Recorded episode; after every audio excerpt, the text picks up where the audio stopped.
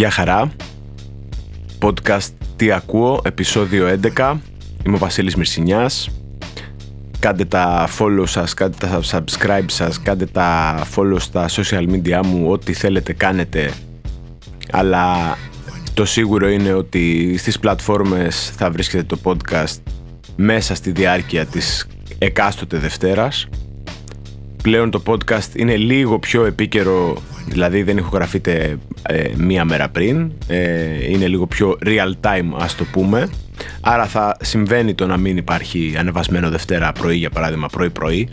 Ε, κάτι που προφανώς ε, έγκυται στο, στην καθημερινότητα που είναι λίγο βίαιη. Αλλά κατά τα άλλα θα έπρεπε να είστε και χαρούμενοι και χαρούμενες γι' αυτό. Για το γεγονός δηλαδή ότι ό,τι και να γίνει μέσα στη Δευτέρα θα ακουστεί το podcast. Αν είχατε κάποιο πρόβλημα στην προηγούμενη εβδομάδα που το podcast ε, βγήκε προς το τέλος της Δευτέρας ήταν καθαρά για τεχνικούς λόγους είχε ανέβει, δεν είχε ανέβει, ήταν λίγο περίεργα αλλάξαμε και λίγο φορέα εδώ πέρα στο cloud και στους distributors που πλέον είναι πάλι καλά πιο απλό και πιο τσάμπα το να το κάνεις αυτό γιατί εντάξει ε, η καιρή είναι δύσκολη, η ακρίβεια καλπάζει ε, τα έχετε δει εκεί πέρα τα, τα ελαιόλαδα με τα αντικλεπτικά και δεν ξέρω εγώ τι ε, που by the way εντάξει το καλό το έξτρα παρθένο ελαιόλαδο ήταν πάντα ακριβό. Γιατί άμα μια χώρα παράγει πολύ ελαιόλαδο σημαίνει ότι θα το πουλήσει ακριβά. Ε, και συνήθως έτσι, έτσι, πάει. Ε, απλά τώρα έχουμε μπλέξει και με την κάθε δικαιολογία που βρίσκουν από πάνω για να προκοστολογούν τα πάντα. Οπότε έχουμε μπλέξει ε, και με το ότι ε, τι να κάνεις είναι ένα μεγάλο μα, μακρύς, μακρόσυρτο ε, κύμα ακρίβειας και άρα όλα δικαιολογούνται. Δεν ξέρω γιατί ξεκίνησαμε έτσι. Ε, ήταν τελείως αυθόρμητο, το υπόσχομαι. Δεν έχω ούτε κανένα συμφέρον από το να ε, ε, βάλω εναντίον της ακρίβειας ή τον από πάνω. Κανένα όμως, μα κανένα, δηλαδή όλα είναι υπέροχα. Ε, οπότε θα πάμε στα πιο έτσι, καθημερινά ζητήματα. Όπως έχετε καταλάβει, μάλλον, μάλλον ε, αυτό το podcast όταν αναμετριέται με κάποιο κοινωνικό ζήτημα δεν αναμετριέται για να απαντήσει μέσω αυτής της πλατφόρμας, δηλαδή του podcasting, γιατί δεν απαντώνται αυτά τα ζητήματα έτσι, αλλά πιο πολύ για να κάνουμε μια κουβέντα. Σε αυτό το πλαίσιο, το τονίζω αυτό όχι για λόγους ε, νομικούς ή disclaimer, αλλά ε, για λόγους του να, να ξέρουμε που είναι το κέντρο κάθε φορά που λέω κάτι, γιατί εντάξει, ε, ένα podcast κάνω, δεν είμαι ούτε ο καλύτερος στο να μιλάω, ούτε ο καλύτερος στο να με ακούνε. Ένα ζήτημα το οποίο προέκυψε ε, στην ουσία έχει προκύψει πάρα πολλά χρόνια πριν, μπορεί και δεκαετίες πριν, ε, καθώς ε, τόσο μας έχει απασχολήσει από διάφορα πόστα στην επικράτεια, την οικονομική δραστηριότητα και την πολιτική το όνομα του Δημάρχου του Βόλου. Αλλά ας πούμε τις τελευταίες 24 ε, ή 48 ώρες ή δεν ξέρω εγώ τι, ε, είναι το περίφημο, η περίφημη χειροδικία, γιατί περί αυτού πρόκειται, ε, του Δημάρχου του Βόλου απέναντι σε έναν πολίτη που μετά έγινε τραγελαφικό, πήγε, πήγε αυτός πίσω και ζήτησε συγγνώμη ε, επειδή του είπε κάτι και αυτός τον βάρεσε, δηλαδή είναι λίγο τρέλα αυτό που ζούμε, που λέει και το ε, video meme το οποίο ε, έχει μείνει πια ως σύνθημα, είναι τρέλα αυτό που ζούμε. Ε, και κατόπιν ας πούμε του γεγονότος προέκυψε η δήλωση περίφημη ότι ε, οι άντρες λύνουν έτσι τις διαφορές τους το οποίο σηκώνει μια συζήτηση ευρύτερη θεωρώ, γιατί ε, ας τα πάρουμε τα πράγματα από την αρχή. Καταρχάς, δεν είναι όλες οι διαφορές ζήτημα το να λύνονται. Τι εννοώ; Δεν είναι ότι με όποιον έχουμε γενικά διαφορές θέλουμε να τις λύσουμε. Δεν είναι μια αυθόρμητη ανάγκη να λύσουμε με οποιονδήποτε έχουμε τις διαφορές μας. Αυτό εκφράζει μια συγκεκριμένη ψυχοπαθολογία. Για παράδειγμα, ε, αν εγώ κάποια στιγμή ψώνησα από έναν περιπτερά ή από ένα μαγαζί και μου φάγανε, ξέρω εγώ, 5 ευρώ ή 50 λεπτά, έχω μια διαφορά, την οποία όμως πια, δηλαδή μετά από μία μέρα, μετά από μία ώρα, ανάλογα το πώς είμαι, ας πούμε, δεν με ενδιαφέρει να αντιλήσω. Λοιπόν, ειδικά άμα δεν μπορώ να περάσω απλά και να πω ρε Μίτσο, ξέρω εγώ δεν τον ξέρω, δεν τον έχω έτσι γενικώς στη συναναστροφή μου ή τη συμπεριφορά μου την καταναλωτική, να του πω ρε εσύ ξέρω εγώ έγινε αυτό. Ε, γενικά έτσι λειτουργούν τα πράγματα. Δηλαδή, κανένας άνθρωπος αυθόρμητα δεν θέλει γενικώς να λύσει τις διαφορές του με κάποιον άνθρωπο, ε, είτε είναι άντρας, είτε είναι γυναίκα, είτε είναι non-binary, είτε είναι οτιδήποτε. Ανεξαρτήτου φύλου, ε, κατάστασης, κοινωνικής τάξης και οτιδήποτε. Δεν είναι γενικώς μια αυθόρμητη ανάγκη των ανθρώπων να λύνουν τις διαφορές τους. Αυτό είναι επιβεβλημένο. Και είναι επιβεβλημένο όταν είσαι, ας πούμε, πολιτικός άρχοντας, γιατί τέτοιος θέλει να, να αισθάνεται και να φαίνεται στα μάτια του κόσμου, θεωρεί ότι πρέπει να λύνει τις διαφορές του. Ε, και εντάξει, προφανώς αυτό έχει να κάνει με κοινωνικές κατασκευές, αλλά το βασικό είναι ότι κανένας δεν έχει αυτή την αυθόρμητη ανάγκη. Τις διαφορές μας θέλουμε να τις λύνουμε, ξέρω εγώ, για παράδειγμα, με τους οικείους μας, άμα έχει προκύψει ένα πρόβλημα, πάμε και τις λύνουμε, το συζητάμε. Με τη σύντροφό μας, με το σύντροφό μας. Ε, με μια κοπέλα ή ένα αγόρι που βρεθήκαμε κάπου, μιλήσαμε, πήγε να γίνει κάτι, δεν έγινε ε, και μετά έπρεπε να το ε, επανεξετάσουμε το θέμα. Να μην πληγωθεί κανείς. Γιατί, γιατί περιλαμβάνει συνθήκες οικειότητας αυτή η ανάγκη. Δηλαδή, άμα δεν έχεις με κάποιον οικειότητα, δεν χρειάζεται να λύσεις τη διαφορά σου. Άμα για παράδειγμα περάσει ένας σε ένα κόκκινο φανάρι και δεν τον προλάβεις, δεν θα σημειώσεις τον αριθμό της πινακίδας να βάλεις ένα μέσο στην τροχέα, να μάθεις που μένει, να πας να τον βρεις. Λες, πάλι καλά δεν έγινε κάτι, ή αν έγινε κάτι, προσπαθείς να βρεις το δίκιο σου για να διορθώσεις τη φθορά που έχεις υποστεί εσύ, το αμάξι σου, δεν ξέρω εγώ τι, αλλά δεν έχεις την ανάγκη να πας να λύσεις τις διαφορές σου. Πρώτον, γιατί δεν θα τις λύσεις. Αυτό είναι ε, στοιχειώδες. Δηλαδή, οι διαφορές δεν είναι για να λύνονται. Όταν προκύπτουν αυτές οι όποιες ας πούμε διαφορές, υπάρχουν και αντιμετωπίζονται με διάφορους τρόπους. Άμα είναι στο πεδίο της πολιτικής, υπάρχουν κόμματα, υπάρχουν οργανώσεις, υπάρχουν ε, τρόποι διαμαρτυρίας, υπάρχουν συλλαλητήρια και το αντιμετωπίζεις έτσι. Ε, αν αυτές είναι στο πεδίο της καθημερινότητας, άμα προλαβαίνεις να συνεννοηθείς εκείνη την ώρα για κάτι, συνεννοείσαι αν δεν μπορείς να συνεννοηθείς, δεν συνεννοείσαι. Οπότε οι διαφορές δεν λύνονται. Λοιπόν, η θεωρία ότι κάποιον ε, ή κάποιου μέρους της κοινωνίας οι διαφορές λύνονται με το ξύλο είναι μια ε, δικαιολογία στην πραγματικότητα ώστε κάποιος να προσπαθεί να λύσει διάφορα ζητήματα με τη βία. Αν όχι του ξύλου, την οικονομική βία, την ψυχολογική βία, ε, την ε, λεκτική βία, δηλαδή το να φωνάζει και να ρουλιάζει και να λέει ότι η βλακεία του κατέβει στο κεφάλι.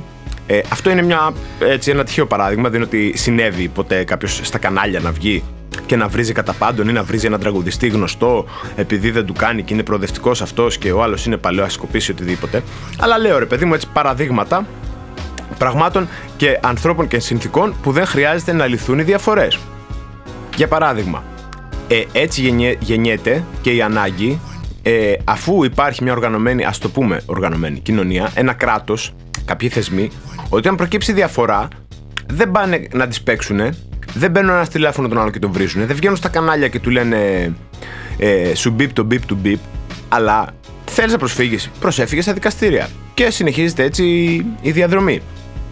Γιατί και όντως οι διαφορές οι οποίες καταλήγουν σε τέτοιου τρύπου επίλυση, που είναι και να το ξαναπώ έτσι, ε, εν είδη ρεφρέν, ο μόνος τρόπος επίλυσης διαφορών. Γιατί σημαίνει ότι η διαφορά έχει ουσία για να φτάσει στα δικαστήρια. Και δεύτερον, κάποιος αποζητά κάτι το οποίο του λείπει από τη διαφορά που προέκυψε. Δηλαδή, του, του φάγανε λεφτά, του θίξανε την υπόλοιψη. Που και αυτό σηκώνει μεγάλη συζήτηση, αλλά ας πούμε ότι το βάζουμε στο ίδιο κουτί. Τον απείλησε.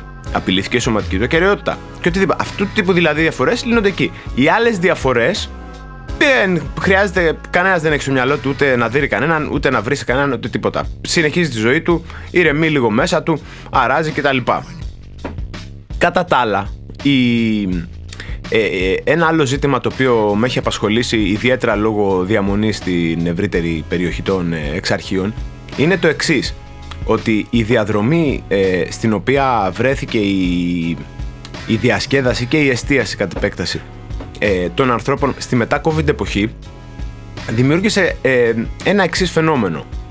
Αν θυμάστε την εποχή του, της καραντίνας είχαν ξεκινήσει να υπάρχουν τα κορονοπάρτι που στην ουσία τι ήταν η, ε, η αποζήτηση, από, η αναζήτηση από την πλευρά ειδικά νεότερων ε, μελών της κοινωνίας, νεότερων ανθρώπων, ας το πούμε χοντρικά κάτω των 40, ε, ώστε είμαστε που είμαστε κλεισμένοι μέσα, ε, δεν μπορεί κάπου να μην μπορούμε να πάμε.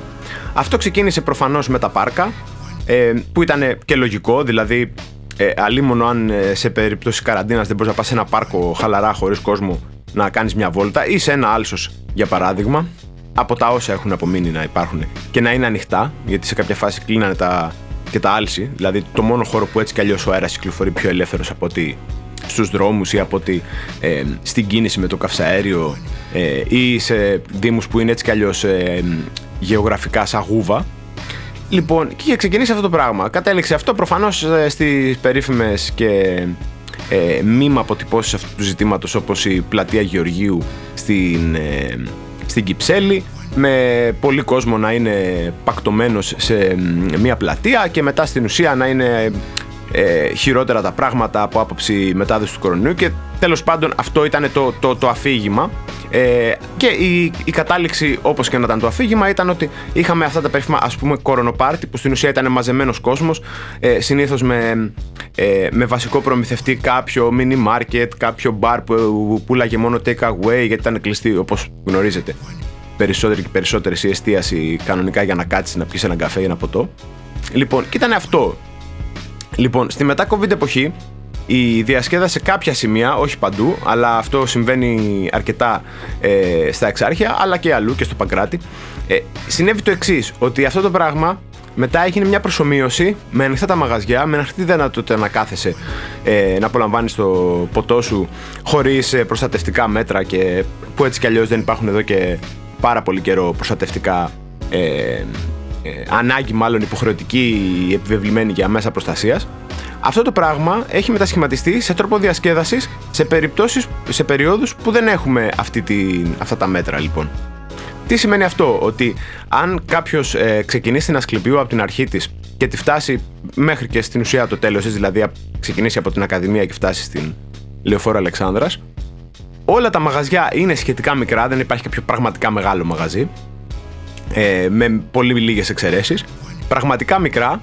Ε, τόσο μικρά που ε, μετά από μια, δύο, τρεις παρέες δεν χωράει να κάτσουν μέσα ούτε καν ε, στο χώρο απ' έξω που έχουν κάποια stand, κάποια τραπέζια. Και καταλήγει αυτό το πράγμα να είναι ένα τεράστιο μπουλούκι 100, 200, 300 ανάλογα, μπορεί να πάει και παραπάνω ατόμων, το οποίο με κάποιον τρόπο είναι εκεί πέρα, με κάποιο τρόπο μπορεί και να έχει καταφέρει να προμηθευτεί κάποιο ποτό από τον μπαρ και κατά ένα μπουλούκι, ένα τεράστιο μπουλούκι απ' έξω. Ε, κάτι ανάμεσα σε ε, διαδήλωση που μόλις έχει φτάσει στο τέλος της και κάποιοι έχουν μείνει ακόμα πακετωμένοι και σε ε, υδρόφιλο βαμβάκι ε, το οποίο λειτουργεί αντίστροφα αυτό το βίντεο όμως αντί να μαζεύει από το νερό ε, ε, απλώνει Λοιπόν, αυτό ήταν μια πολύ αυθόρμητη παρομοίωση η οποία ε, μπορεί να μην χρησιμεύσει σε κανέναν.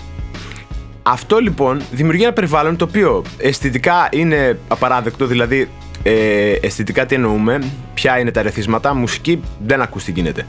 Κόσμο δεν βλέπεις ακριβώς, ε, εργασιακά ε, ε, ε, πραγματικά μακάρι να μην μάθω ποτέ ακριβώς τι συμβαίνει, γιατί δεν το έχω ζήσει σε τέτοιο επίπεδο.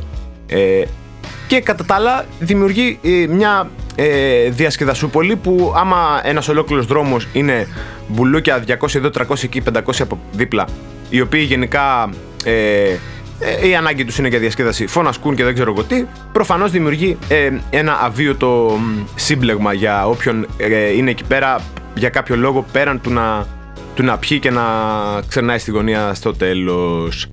Και αυτό γιατί την πρώτη φορά που προέκυψε ως ε, μορφή αυτή η διασκέδαση ήταν ανάγκη τα είχαν κλείσει όλα, υποτίθεται για το καλό μας και κατέληξε ε, η, η μόνη διέξοδος ας πούμε για μια όποια διασκέδαση, κοινωνική δραστηριότητα να είναι αυτή. Τώρα που δεν υπάρχει κάποιο ζήτημα σε σχέση με το πού μπορείς να πας, τι μπορείς να κάνεις ε, στην ουσία τι κάνει, δημιουργεί διασκεδασουπόλεις όπως έχουν πάει να γίνουν τα, τα εξάρχεια που παρένθεση τα εξάρχεια είναι πολλά χρόνια διασκεδασού πολύ. Δηλαδή, ο τρόπος για να ανατραπεί αυτό το πράγμα έχει πολύ ψωμί μπροστά του. Δεν είναι κάτι που έγινε τώρα και μπορούμε να φρενάρουμε κτλ. Κλείνει παρένθεση. Δημιουργεί όμως τέτοιες ε, πόλεις. Τέτοια πόλη έγινε το Παγκράτη τα τελευταία. Ε, τις, μετά τα εξάρχεια στην πραγματικότητα, δηλαδή τα τελευταία 10-15 χρόνια. Και δημιουργεί κακές συνθήκες για όλους και όλες εκτός αν είσαι ένας πλούσιος που μένεις στο. Α το πούμε τώρα, στην Εκάλη ή μένει στην Άνοιξη, πώς τα λένε εκεί πέρα, δροσιά, λένε κάτι περιοχής. Τέλος πάντων, ο οποίος κατεβαίνει κάτω για να διασκεδάσει και ξαναγυρίζει ε, στη ντατσά του, ε, εκεί πέρα που είναι σαν εξοχικό στην ουσία. Ξαναγυρίζει εκεί και είναι ήσυχος τον υπόλοιπο καιρό. Και όταν θέλει να διαλύσει τη, την εργασιακή ζωή κάποιου, την ηρεμία κάποιου που μένει εκεί, την, ε, το δρόμο, γιατί δεν μπορεί να περάσει ούτε πεζός, ε, κατεβαίνει ξέρω εγώ στο κέντρο και τα μπει όλα. Οπότε, καλό θα είναι γενικά ε, να προσαρμοστεί λίγο αυτή η δραστηριότητα και ο καλύτερος τρόπος από αυτό ε, που σκέφτηκα αυτή τη στιγμή, ε, που είναι η ενσυναίσθηση, για αρχή δεν υπάρχει. Δεν υπάρχει το να περιμένεις ας πούμε να ασχοληθεί με αυτό το πράγμα, ξέρω εγώ, ο Δήμος ή, ε, η, πόσο μάλλον η δραστηριότητα του επιχειρηματία, ε, έτσι ενός ενσυνείδητου επιχειρηματία, ξέρω εγώ, της εστίασης να, ε, να πάει προς το καλό. Και αυτό δημιουργεί και κακό ε, στο τι υποτίθεται ότι είναι τα μαγαζιά. Δηλαδή, ξέρω εγώ, ε, μπαίνεις, βλέπεις αφιέρωμα και βλέπεις ε, χαλαρό, ξέρω εγώ, μπραντς ή χαλαρό γεύμα μεσημεριανό στο τάδε μαγαζί.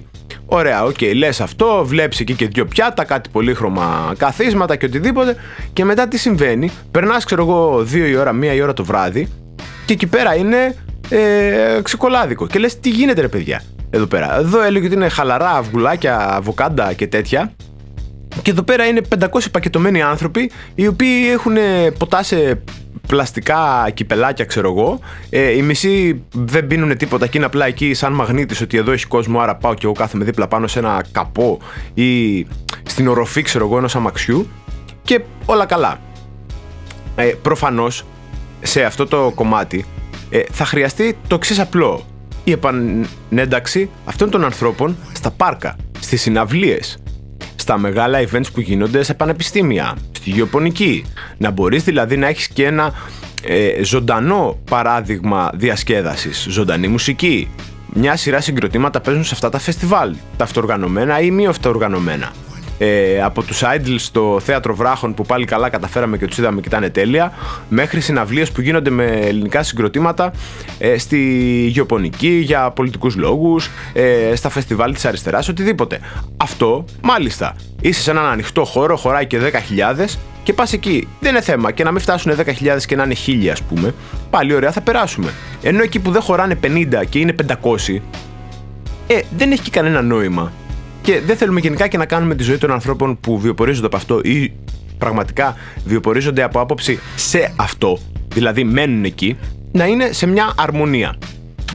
Σε μια αρμονία θεωρώ ότι βρίσκονται αρκετά podcast πλέον στην Ελλάδα, δηλαδή σε μια συνθήκη που μπορείς να παρακολουθείς ακόμα και αν δεν είσαι ο νούμερο ένα φαν του ζητήματος με τα οποία ασχολούνται. Και θέλω να αναφερθώ σε ένα από αυτά το οποίο είναι και πολύ ενδιαφέρον ως εξέλιξη της αθλητικογραφίας στην Ελλάδα. Και αυτό είναι το podcast ε, του Θέμη Κέσαρη Ζωσιμάρ το οποίο το τελευταίο του επεισόδιο ασχολείται με το πώς λειτουργούν οι οπαδοί στην Ελλάδα, καλά και αλλού, αλλά κυρίως με αφορμή ε, τα γεγονότα στην Ελλάδα, την τραγική δολοφονία του Μιχάλη Κατσούρη έξω από το γήπεδο της ΑΕΚ στη Νέα Φιλαδέλφια, ε, την ε, δίθεν αδελφοποίηση οπαδών ε, διάφορων ομάδων, ε, ελληνικής ομάδας με Σέρβικη, ελληνικής με Γαλλική, ελληνικής με Κροάτικη και όλα αυτά το οποίο είναι πολύ σημαντικό, ειδικά αν έχετε και φίλους που είναι πολύ πορωμένοι ξέρω εγώ, με την μπάλα, είναι σε κάποιο σύνδεσμο. Είναι πολύ ενδιαφέρον να τους το στείλετε για να δούμε αντιδράσεις κτλ. Και, και κυρίως για να στροφάρουν λίγο τα, τα μυαλά, να κουνηθούν τα εγκεφαλικά υγρά. Και ένα άλλο ε, ζήτημα στο οποίο έχω γίνει φαν πέρα από το podcast του Θέμη Κέσαρη είναι ο, η ιστορία του ε, Ποστεκόγλου στην Τότεναμ. Ο Ποστεκόγλου είναι ένας προπονητής ο οποίος είναι Αυστραλοέλληνας ε, στην πραγματικότητα Αυστραλός, αλλά δεν είναι εκεί το θέμα. Έχει ελληνικές ρίζες και μεγάλωσε στην Αυστραλία. Ε, ο οποίος μετά από ε, μια, ένα πολύ μικρό πέρασμα από τον πάγκο της Παναχαϊκής με ε, πρόεδρο τότε τον Αλέξη Κούγια, ε, κατάφερε να ξεκινήσει πραγματικά την καριέρα του προπονητής πριν από σχεδόν 20 ε, χρόνια στην Αυστραλία με τεράστια επιτυχία στις, ε, στους συλλόγους της, ε, της νήσου Παύλα Χώρας μετά στην εθνική ομάδα της Αυστραλίας, μετά στην Ιαπωνία που λατρεύτηκε, κατέληξε στη Celtic που έκανε μια πολύ ε, επιτυχημένη διετία και τώρα είναι στην Tottenham. Το ενδιαφέρον με αυτόν τον άνθρωπο είναι ότι επειδή δεν τα κατάφερε αυτά και μικρός ας πούμε και να του λένε «Α, ο νέος Μουρίνιο» και δεν ξέρω εγώ τι, ε, και τα κατάφερε αυτά, τώρα είναι 57 δηλαδή ο άνθρωπος, μπορεί να μιλάει πολύ πιο άνετα και πολύ πιο γειωμένα στον κόσμο, αλλά και στις ερωτήσεις των δημοσιογράφων. Δηλαδή, ούτε να είναι αυτό το παλιό του Μουρίνιο που λέγε Εγώ είμαι και σας κοιτάω από το, ε, από το πάνθεόν μου, ας πούμε, που είμαι και εσείς είστε κάτω και δεν σας βλέπω καν. Ε, ούτε ταυτόχρονα να είναι ένας άνθρωπος ο οποίος είναι απλά μιλήχιος σαν κάτι Άγγλους προπονητές που είναι σε φάση, ε, ξέρετε, είναι σαν, σαν να βλέπεις, ε, ξέρω εγώ, ε, ε, δημόσιο υπάλληλο ένα χρόνο πριν τη σύνταξη που προσπαθεί απλά να κάνει διεκπαιρεωτικά τη δουλειά του γιατί έχουν και ένα τεράστιο τέτοιο κομμάτι οι, ε, οι Βρετανοί γενικά που από τη μία είναι πολύ ε, φράδες και οτιδήποτε και από την άλλη όταν έρχονται τα πράγματα στη δουλειά τους δεν μπορούν να διαφημίσουν το τίποτα. Ο άνθρωπος είναι ε, solidly rated θα λέγαμε. Ε, στο κομμάτι του podcast όμως που όντως ε, ένα κομμάτι το ακούει γι' αυτό, που είναι το τι ακούω με τελεία και όχι με τρεις τελίτσες, είναι το τι έχουμε αυτή τη βδομάδα. Και θα ξεκινήσω με το τι έχουμε από άποψη σειρών και γενικά ε, έτσι, οπτικού θεάματος, οπτικής καλλιτεχνικής δημιουργίας, πώς να το πω, κινηματογράφησης και οτιδήποτε.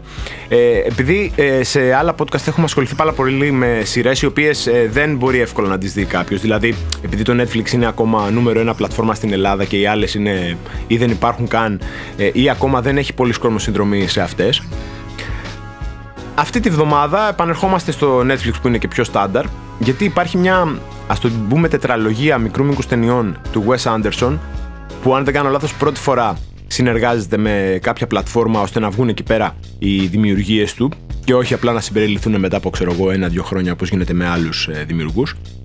Η τετραλογία περιλαμβάνει το Poison, το The Rat Catcher, το The Swan και το The Wonderful Story of ε, Henry Sugar. Είναι στην πραγματικότητα σε ευθεία ε, συνέχεια με την ε, πολιτιστική έτσι, πρόταση ε, του Wes Anderson ως ε, κινηματογραφιστής, ως παραγωγός αισθητικής επίσης, γιατί είναι μεγάλο ε, θέμα στην, στον τρόπο που κάνει ταινίες, το που βρίσκεται το αισθητικό του level. Έχει δηλαδή μια, μια, μια αισθητική συνέχεια στην κινηματογράφησή του, δεν είναι μία εδώ μία εκεί. Το οποίο μάλιστα έχει φτάσει και να αντιγράφεται με διάφορο τρόπο από διάφορα, από διάφορα μέσα και από διάφορους ε, ας το πούμε ε, content creators κατά τα άλλα έχουμε ε, την τελευταία σεζόν του Sex Education στο Netflix. Μιλάμε για. είναι πολύ mainstream το σημερινό podcast. Δηλαδή, τις άλλες φορές σας λέω σειρές που δεν μπορείτε να τις βρείτε πουθενά, ξέρω εγώ. Και τώρα λέμε τα προφανή. Αλλά είναι τρομερό. Ε, είναι μία από τις καλύτερες σειρές, την καλύτερη εποχή η, ε, την εποχή δηλαδή που συζητιέται παντού το ότι πρέπει να υπάρχει σεξουαλική αγωγή, να μπορεί να είναι ενημερωμένος ο, ο, ο έφηβος, ε, τα παιδιά ε, για, το, για τα ζητήματα αυτά. Το The Fall of the House of Usher είναι μια επίσης σειρά η οποία ε, ξεκινάει αυτή τη στιγμή σε πέντε μέρες νομίζω στο Netflix. Είναι η, μάλλον το κλείσιμο μιας σειράς σειρών του Mike Flanagan που είναι ένας ε, ε, δημιουργός ε, horror και thriller films ε, που έχει δώσει αρκετά διαμάντια για τη μικρή οθόνη και περιμένω πώς και πώς να το δω και με αυτά και με αυτά θα φτάσουμε στο κομμάτι που συζητάμε τι ακούω όντως. Γιατί το προηγούμενο ήταν τι βλέπω. Και τι ακούτε εσείς γιατί ακούτε το podcast. Και αυτή τη βδομάδα έχουμε πολύ σημαντικές κυκλοφορίες ε, την ξένη σκηνή. Α την πούμε ξένη που λέγαμε παλιά, τα ξένα ή τα ελληνικά. Έχουμε το δίσκο των Armand Hammer που είναι το ντουέτο των ε, rapper και παραγωγών σε έναν βαθμό Billy Woods και Lucid. Ο δίσκος λέγεται We Buy Diabetic Test Strips το οποίο είναι τύπου όπως ε, υπάρχουν οι αγγελίες στην Αμερική δηλαδή γράφεται έτσι ότι εμείς κάνουμε αυτό, αγοράζουμε αυτό ε, πολύ περίεργος τίτλος αλλά και οι προηγούμενοι δίσκοι τους ήταν αντιστοίχως περίεργη. Αν η φάση σας όμως είναι ε, drumless ε, loopes, ε, περίεργα drums, ε, ε, ανάποδα δηλαδή από το πρώτο, ε, υποχθόνια raps, φωνακλάδικα αλλά υποχθόνια και όλο αυτό το, το στοιχείο το οποίο χαρακτηρίζει και τον Billy Woods και τον Elucid και το Backwood Studio γενικά τότε είναι η στιγμή να βάλετε αυτό το δίσκο να τον ακούσετε. Κατά τα άλλα έχουμε ε, LP από την ε, Georgia Smith, το Falling or Flying. Δεν έχω προλάβει να το ακούσω σε σχέση με την πρώτη κυκλοφορία που σας πίτσαρα τώρα. Θα προσπαθήσω να τον ακούσω κάποια στιγμή, σε κάποιο λεωφορείο, σε κάποιο γυρισμό από τη δουλειά και οτιδήποτε. Έχουμε καινούργιο LP από την LP, την τραγουδίστρια και λέγεται Love Lines. Έχουμε δίσκο μετά από καιρό από τους ε, Blonde Redhead, το Sit Down for Dinner.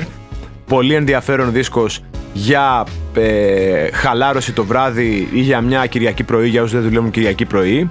Θα ήθελα και εγώ να το κάνω αυτό κάποια στιγμή. Έχουμε δίσκο από τους Animal Collective, το Isn't It Now. Δεν έχω προλάβει να τον ακούσω όσο θα ήθελα. Και έχουμε ε, δίσκο από την Cleo Soul, ε, την βασική τραγουδίστρια του project των ε, Salt, για όσους έτσι ε, ασχολούνται λίγο με το τι ακούγεται στα μαγαζιά πλέον, γιατί ε, από όταν ξεκίνησαν να παίζονται οι, ε, οι Salt στα μαγαζιά έχει περάσει ένας χρόνος και τώρα πια ξαφνικά έχουν ανακαλύψει ο κάθε μπουνταλάς έχει ανακαλύψει τους Salt επειδή είναι έτσι soulful και κάτσι Λοιπόν, η Cleo Sol ε, έχει συνεργαστεί με αρκετά ονόματα στη βρετανική σκηνή, με την Little Sims, με τον Inflow που στην πραγματικότητα η Salt είναι ο Inflow, ο παραγωγός Inflow. Ε, και έχουμε σε ηλεκτρονικά μονοπάτια δίσκο από τον ε, Neotrix Point Never, το Again, που δεν είναι μια καλή πάσα για μια παρένθεση εδώ πέρα, ότι αν σας ενδιαφέρει ο ηλεκτρονικός ήχος υπάρχει μια βασική εταιρεία η οποία κυκλοφορεί τα τελευταία τουλάχιστον 25 χρόνια. Δίσκους είναι η Warp ε, και στην οποία μπορείτε να επενδύσετε για να ακούτε ό,τι πιο φρέσκο έτσι προκύπτει στον ηλεκτρονικό χώρο γιατί τα μαζεύει εκεί. Δηλαδή, αν ένα πράγμα κάνει καλά η Warp, είναι να μπορεί να συλλέγει ονόματα καλλιτέχνες να βρίσκουν μια στέγη για την ε, πειραματική ηλεκτρονική μουσική. Και μιας και λέμε για ηλεκτρονική μουσική, κυκλοφορεί νέο single το Στάχτη από τον ε, Vox Populi σε συνεργασία με τον Offender, τον 2 Delta και το Smarty Party ένα έτσι ε, dance ε, anthem της underground ελληνικής ε, σκηνής. Έχουμε νέο single ε, το Gazelle από Dasson και Drag It Is και νέο single από το Σφάλμα, τίποτα δεν κρατάει για πάντα με πολύ ενδιαφέροντες και ηρωνικούς και χιουμοριστικούς στίχους ε, και ένα πραγματικά μεγάλο με την καλή έννοια σε διάρκεια rap τραγούδι που ε, είχαμε καιρό να ακούσουμε από το Σφάλμα και κυκλοφορεί και ο δίσκος φτηνή γιατριά ε, του Ραϊμπό, ο πρώτος προσωπικός δίσκος ε, του rapper, ενώ κυκλοφόρησε και ο δίσκος ε, Love του Still Mo. Ο Still Mo είναι το ένα δεύτερο των Joker to Face, το ένα δεύτερο των Complex μαζί με το Hate Most, ένας rapper που συνδυάζει χιούμορ ε, με πολιτική κριτική αλλά και ε, party vibes το οποίο είναι γενικά κάτι που στην ελληνική σκηνή λείπει δηλαδή και τα τρία μαζί δεν τα βρίσκεις σχεδόν πουθενά ε, και ήταν πολύ πολύ ευχάριστος ε, δίσκος. Ένας από τους πιο ευχάριστους δίσκους που άκουσα το 2023 μέχρι τώρα. Ε, και θα τον ξανακούσω σε λίγο που θα πάω για δουλίτσα. Αυτά. Ε, μέχρι την επόμενη φορά μπορείτε να βρίσκετε και τα προηγούμενα επεισόδια podcast. Ε, τι ακούω. Υπάρχουν όλα εδώ διαθέσιμα εκεί πέρα στη σελίδα ε, οι τίτλοι κάποιες φορές είναι ακριβείς, κάποιες φορές είναι παραπλανητικοί, αλλά το vibe ε, είναι αυτό που περιγράφουν, οπότε μπορείτε να κάνετε relate άμεσα. Πώς θα μιλάω και ελληνικά και αγγλικά, θα πρέπει να διαλέξω κατά τα δύο. Ε, δεν θέλω να μιλάω σαν ε, τους παλιούς αμάν, αλλά με καλή προφορά και καλύτερα αγγλικά. Δεν μας ενδιαφέρει αυτό. Μας ενδιαφέρει να είστε όλες και όλοι καλά. Θα τα πούμε την επόμενη Δευτέρα.